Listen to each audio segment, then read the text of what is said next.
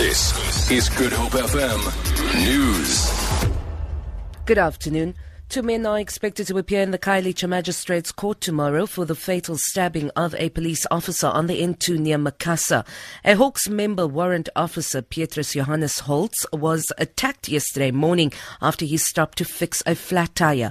The assailants allegedly also robbed him of some of his possessions. Four suspects had initially been taken in for questioning in connection with the murder. Meanwhile, police say they are working on a new strategy to improve safety at crime hotspots on the N2 highway. Acting Police Commissioner Thembinkosi Patekile says while there are adequate patrols on the stretch of the road, criminal elements appear to have found a way around that. The controversial Property Valuation Act, which would see an independent statutory body determining the purchase price of land sought by the state for expropriation, will come into effect on Saturday. The Act aims to, amongst others, provide for the establishment, functions, and powers of the Office of the Valuer General. It will also provide for the regulation of the valuation of property that has been identified for land reform, as well as property that has been identified for acquisition or disposal by the Department Department of Rural Development and Land Reform. President Jacob Zuma approved the bill in June last year after Parliament passed it amid fierce opposition from the DA.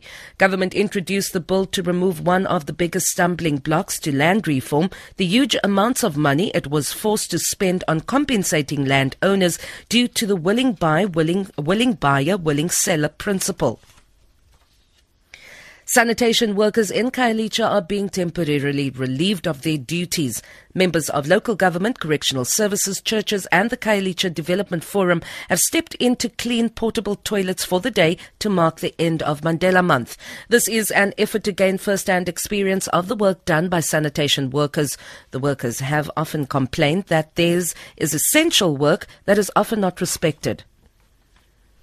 China says it is paying close attention to developments around the discovery of a part of a Boeing 777 on Reuni- Reunion Island in the Indian Ocean. The part is being investigated to determine whether it came from the missing Malaysia Airlines plane, flight MH370, which disappeared in March last year. The aircraft was carrying 239 passengers and crew when it disappeared en route from Kuala Lumpur to Beijing. Malaysia is also sending a team to Reunion to examine what appears to be a wing component. For Good Hope FM News, I'm Vanya Kluter-Collison.